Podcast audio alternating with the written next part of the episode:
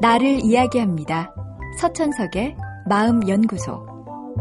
6.25 전쟁이 시작된 지는 물론 끝난 지도 이제 60년이 다 되어 갑니다.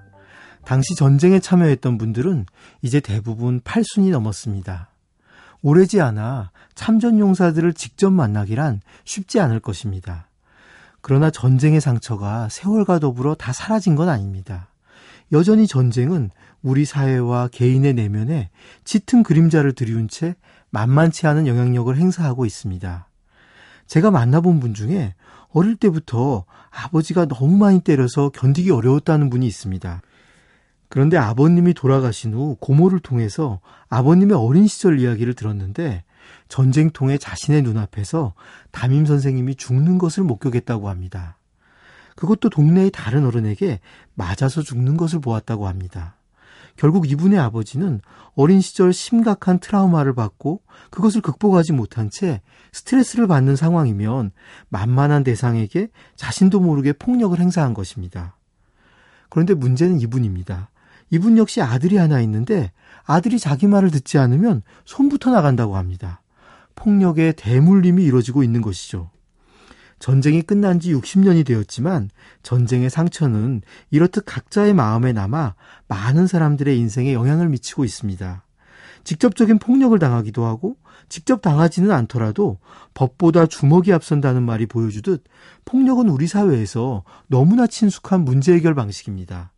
뿐만 아니라 끝장을 내주겠다는 말이 보여주듯 타협보다는 극단적인 대결을 선호하고 서로를 믿지 못하는 문화 역시 아직 오래 지나지 않은 전쟁의 흔적을 보여주는 증거입니다.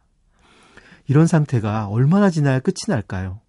조금씩 아물어 가고 있지만 전쟁의 상처는 여전히 우리 사회의 여러 곳에서 아픔을 주며 남아 있습니다.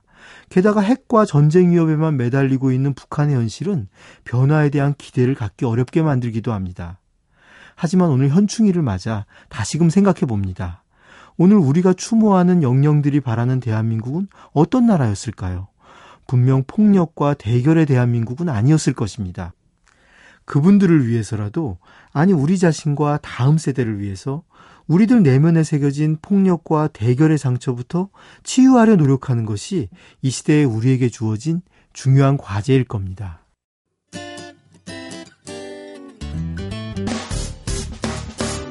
기쁠 때면 내게 행복을 주는 슬플 때면 나의 눈물 닦아준 Radio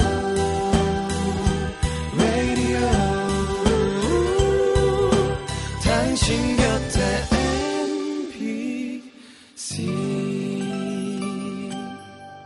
MBC 라디오는 미니와 푹 튠인 어플리케이션을 통해 모든 스마트 기기와 PC에서 청취가 가능하며 팟캐스트로 다시 들으실 수도 있습니다.